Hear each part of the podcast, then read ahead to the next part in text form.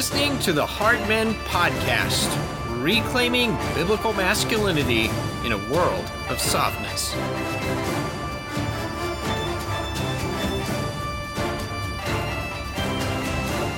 Welcome to the Hard Men Podcast. I am your host, Eric Conn. This is season one, episode three, and this episode is titled What Does It Mean to Be Hard or Soft as a Man?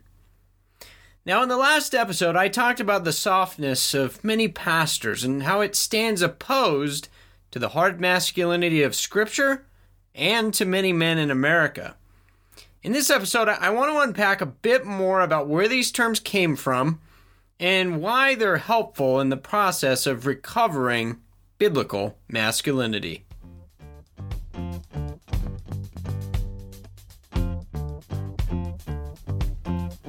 Want to do now is turn to Matthew chapter 11 for a bit of exegesis and explanation of where these terms for hardness and softness come from. I'll begin reading in verse 7. Again, this is Matthew chapter 11. Now, as these men were going away, Jesus began to speak to the crowds about John, that is, John the Baptist. And he said, What did you go out into the wilderness to see? A reed shaken by the wind? But what did you go out to see? A man dressed in soft clothing? Those who wear soft clothing are in king's palaces. But what did you go out to see? A, a prophet? Yes, I tell you, and one who is more than a prophet. This is the one about whom it is written, Behold, I send my messenger ahead of you, who will prepare your way before you. Truly I say to you, among those born of women, there has not arisen anyone greater than John the Baptist. Yet the one who is least in the kingdom of heaven is greater than he. From the days of John the Baptist until now, the kingdom of heaven suffers violence, and violent men take it by force. For all the prophets in the law prophesied until John. And if you are willing to accept it, John himself is Elijah who was to come. He who has ears to hear, let him hear. Now, as we were looking at this passage, I want to point out a couple of things. First, notice that Jesus commends John the Baptist as the example of a man par excellence. This is what men ought to be like. He's saying that in this sense, John is a model for masculinity.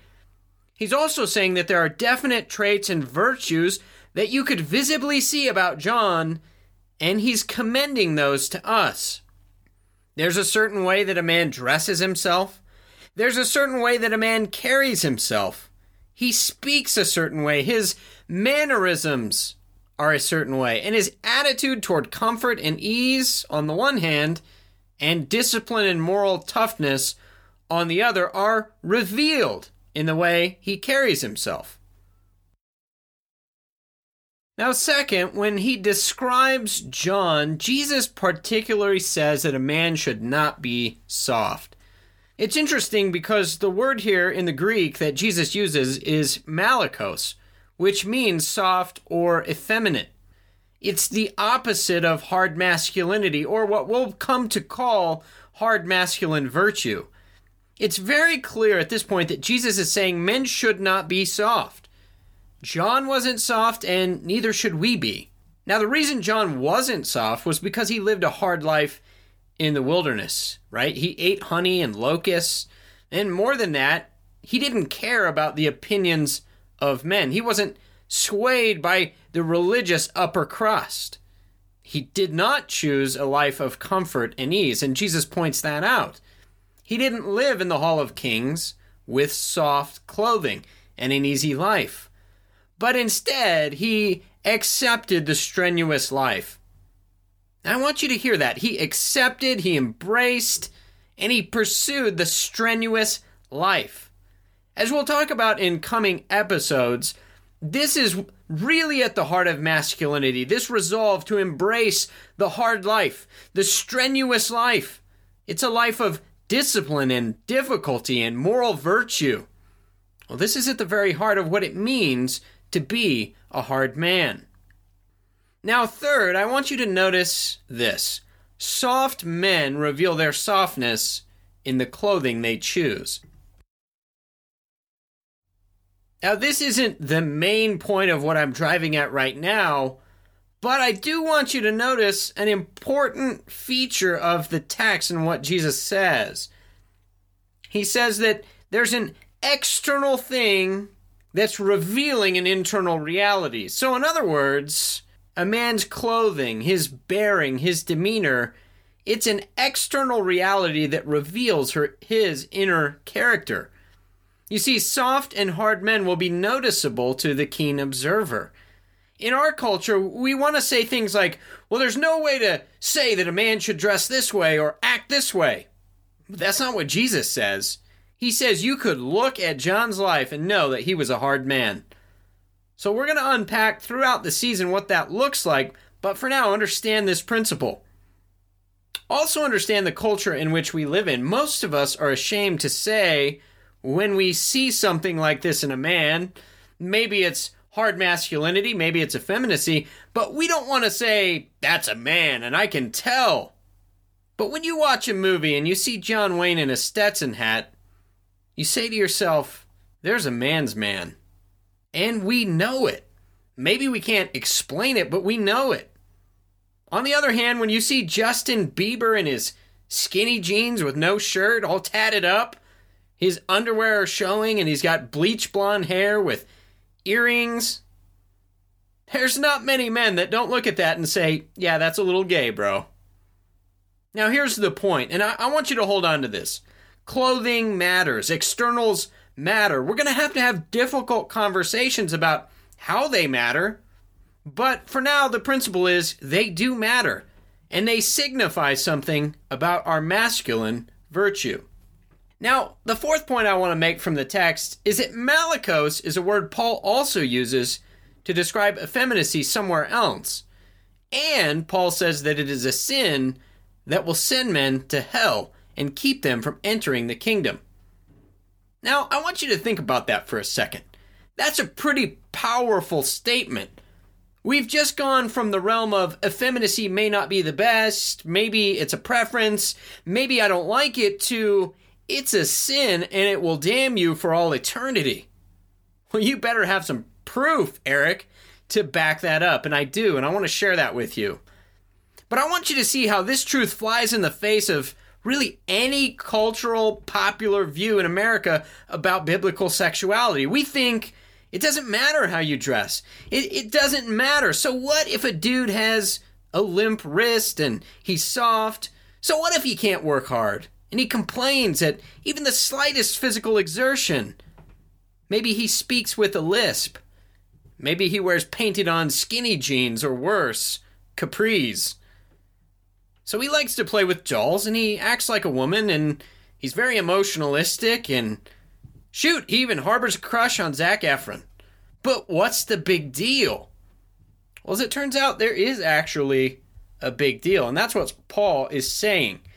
The passage I want to look at where Paul addresses malakos, effeminacy, softness, is in 1 Corinthians chapter 6, and we're going to read starting in verse 9 through verse 11. Now, verse 9, Paul says this Or do you not know that the unrighteous will not inherit the kingdom of God? Do not be deceived. And now he's going to list the unrighteous, the people who will not inherit the kingdom of God. These people will not be with God in eternity. And he also, note this, he says, don't be deceived. We live in a generation that is deceiving people, and people are deceived about biblical sexuality. So these are the people Paul lists. He says, neither fornicators, nor idolaters, nor adulterers, nor here's our word, the effeminate. Nor homosexuals, nor thieves, nor the covetous, nor drunkards, nor revilers, nor swindlers, none of these people will inherit the kingdom of God. Now listen to verse 11. He says, Such were, past tense, such were some of you, but you were washed, you were sanctified, and you were justified in the name of the Lord Jesus Christ in the Spirit of our God. Friends, these are profound words. Listen, point number one, what Paul says. Paul is saying that effeminacy, the word he uses here is malakos, softness, effeminacy, it will send you to hell. Listen, I've had many friends say this to me. Eric, why don't you just talk about gospel centrality? Why do you have to talk about biblical sexuality? Because it's a matter of life and death and eternity. That's why I talk about biblical sexuality. That's why I address biblical masculinity. That's why I'm continually pointing to what is biblical and unbiblical, what's effeminate. Listen, this passage means that as men, we need to take our masculinity very seriously. It's not a throwaway issue. It's not about tastes. It's not about preferences.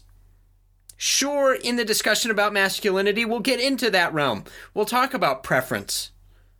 But this issue of effeminacy is not a preference, it's an issue of sin and obedience before the living God.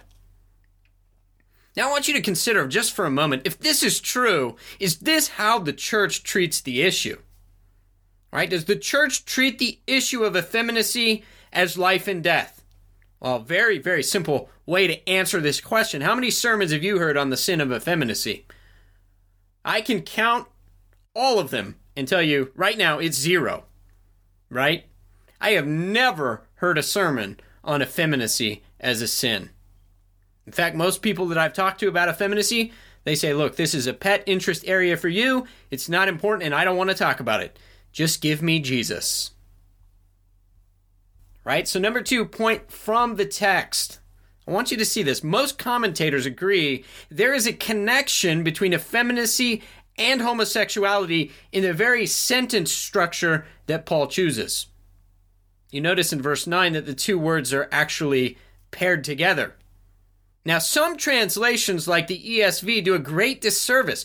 It actually just, that translation deletes the word effeminacy and just writes homosexuality.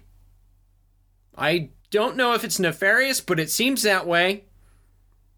But in the Greek, as some of the more, I would say on this passage at least, some of the more reliable translations, like the NASB, the KJV, they list effeminacy, and they should because it's in the Greek. It's in the original language.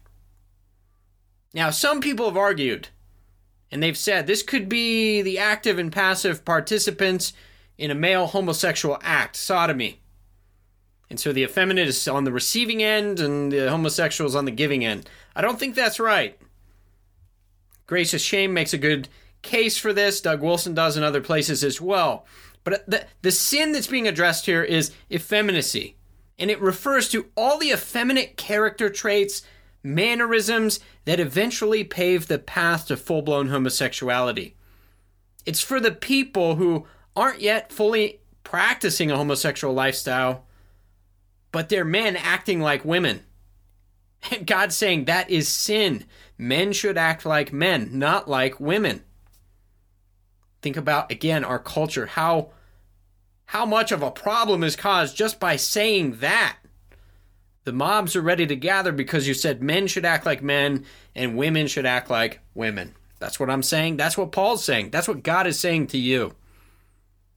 So, in other words, the path to homosexuality is in large part and has been paved by the church because it has failed to address the negative side, which is effeminacy in men, and the positive of what is biblical masculinity. What does it actually look like? It's very unpopular in our day to talk about these things, but it's obvious from the text that effeminacy and homosexuality are sin. They're right next to each other. I think it's also interesting because people will say today, look, I, I don't think it matters. So what if a guy is effeminate? I don't think it's going to lead to anything. But I was reading an article, this is published in the New York Times in 1986. And I want you to keep in mind this article was endorsed by the Kinsey Institute, right? Bloomington, Indiana. Kinsey Institute is extremely left leaning and pro LGBT. And they endorse this article. And this is what the article says it says, Most young boys, I'm quoting, most young boys who persistently act like girls grow up to be homosexual or bisexual. A 15 year study of, quote, sissy boys has shown. So there is a definite correlation between acting effeminately and becoming homosexual. And they are both, hear me, they are both sin. All right, so moving on. Third point I want to make about this passage the right response to effeminacy is to repent. Paul lays that out in the last verse. Listen, such were some of you. Right? In our flesh, we're all prone to softness as men to some extent. That's why we have to be reminded it's sin. And we have to be called in repentance to actively seek to put it to death. I talk about masculinity on Facebook, on Twitter, on my blog, and people say to me, Well, you're just naturally inclined to those things. No, I am not. I am naturally inclined to be a coward, to shirk responsibility, to be lazy with my body, with my mind. But listen, those who are in Christ, those whose faith is in Jesus, you must reject effeminacy and softness, and pursue biblical masculinity. You cannot be obedient to Christ if you are not in pursuit of biblical masculinity. Right? This is a serious, heavy, weighty issue. That's why I care so much about it. Right? We have to embrace hard masculinity. It's not the easy path. It's not the natural lifestyle. It's the difficult road to obedience and virtue. Right, so real quick, I want to summarize everything I've just said about two passages. Just be very clear. To summarize, it's clear that men are called to be hard and not soft. Men should pursue robust masculine virtue, and they should seek to eliminate and put to death effeminate softness in themselves. All right, the last thing I want to do in this episode is to get very, very practical. Again, this was one of the tenets we brought up in the introduction. We want to be clear, we want to be lucid, have brevity, get to the point, but we also want to be practical. So, how can we be practical about hardness and softness? I'm going to ask two questions, then I'm going to answer them in order. Number one, how can a man pursue hardness? It's an important question. God calls us to do it. How do we do it? Number two, in what specific realms is a man called to pursue hard masculinity and to fight against softness? Now, here's the key point. I'm going to start answering those two questions. Here is the key point I want you to take away from this discussion hardness is a result of discipline. Probably the core masculine virtue upon which all other virtues depend is discipline. Hardness is a result of discipline and it is a way of life, not a single event. So, you want to be hard? You want to be a man? As Scripture and God has created and called you to be, you're going to need discipline and you're going to have to embrace that discipline as a way of life. It is not a single event. If you want to be hard, you have to live hard. And there's three ways I want to give you that you can do that. How can we grow and discipline toward hardness as a way of life? There's three ways. There's there's more, but I'm going to point to three today. There's three ways. Here they are. How can a man be disciplined for hardness? Well, he can discipline his muscles, his morals, and his mind. Number one, a man's muscles. First and foremost, when a man disciplines his body physically, his muscles get harder. Like that's just a physiological reality. Right? He's like a hardened carbon steel knife blade that now has an edge. Right? Before he was lazy, he overate, he neglected action. And so what do we say about men like that? We say they're soft. Right? We talk like this all the time because our words know better than we do sometimes. But it's interesting when a man is physically soft, he's also psychologically soft. He's also morally soft. So, this is why I start with a man's muscles. If you cannot discipline your body to be hard, you will fail in every other area and virtue of masculinity. I promise you. Right? This is why when you you enter military forces, you go to boot camp. You join go to boot camp. They literally put a boot in your rear end, right? Because you have to be made hard. If you're going to be a fighting man, the military understands you got to be hard and and you got to be physically fit. You are going to fail morally if you are not physically fit. And I don't mean so you can preen in front of a mirror at the gym. I mean so that you can war. Right? Men are made to be warriors, and you need a body that can get you there. So a man should pursue physical discipline to bring about a hard body and a hard mind. They're tied together. You cannot separate them. You want to be hard? Discipline your body physically. Second, what is the other realm that a man can pursue discipline and hardness? A man must be morally hard. So, number one was muscles. Number two is morals. A man must be morally hard. What do I mean by this? It means disciplining yourself to live by a set of moral principles and masculine virtues, not about what's easy in the moment. Right? You all know what I'm talking about. I know that I should probably put in the work and not cut corners on this project, but I really want to go drink beers with my buddy, so I'm going to do something morally egregious. No matter how small it seems, that's what it is. Right? But the man who has learned to live by principle, he says, It doesn't matter how tired I am, I will do the right thing. It doesn't matter how financially strapped we are, we're still going to tithe our paycheck right? You choose to live under the, the weightiness of a set of moral principles and virtues, despite how you may feel in the moment. A man must be this. A man must be this if he's going to be hard. It means acting courageously in the face of fear. It means embracing hard challenges. It means refusing to compromise on truth, even when it means unpopularity. You know how I know we don't have a lot of hard men in the church? Because every time a difficult doctrinal issue comes up in the church, the leaders in the church bail. They won't come out and say homosexuality is a sin, repent.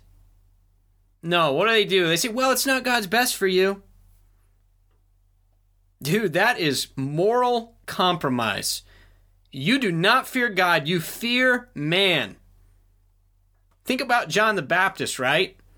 He lost his head, literally. It's not a metaphor. He he was beheaded for challenging the king and saying, What you're doing is wicked and evil. You need to repent.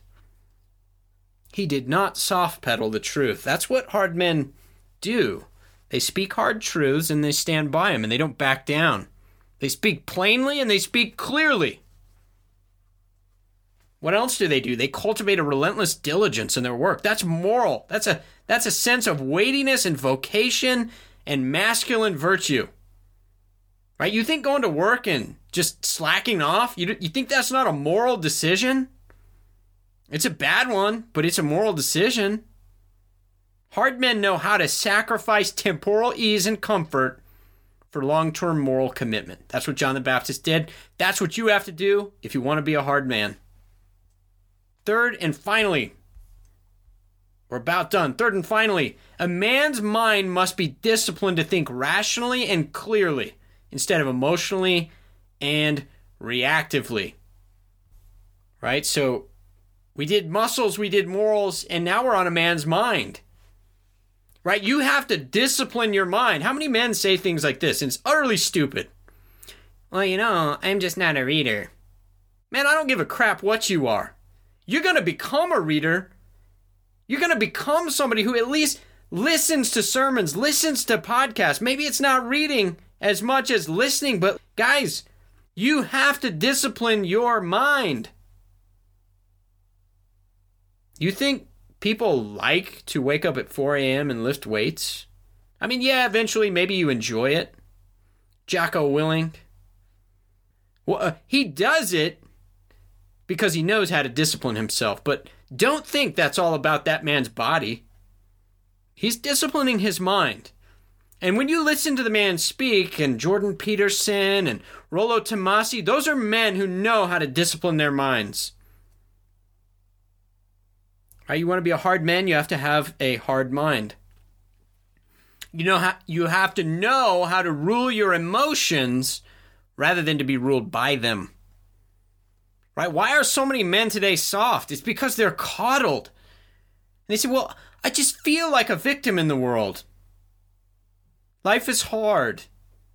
I didn't get that six-figure job that I thought that I was owed when I graduated from college. I mean, I know I have the sense of entitlement of a Kardashian, and I know I've only accomplished as much as a ham sandwich, but gosh darn it, I feel like people should show me more respect.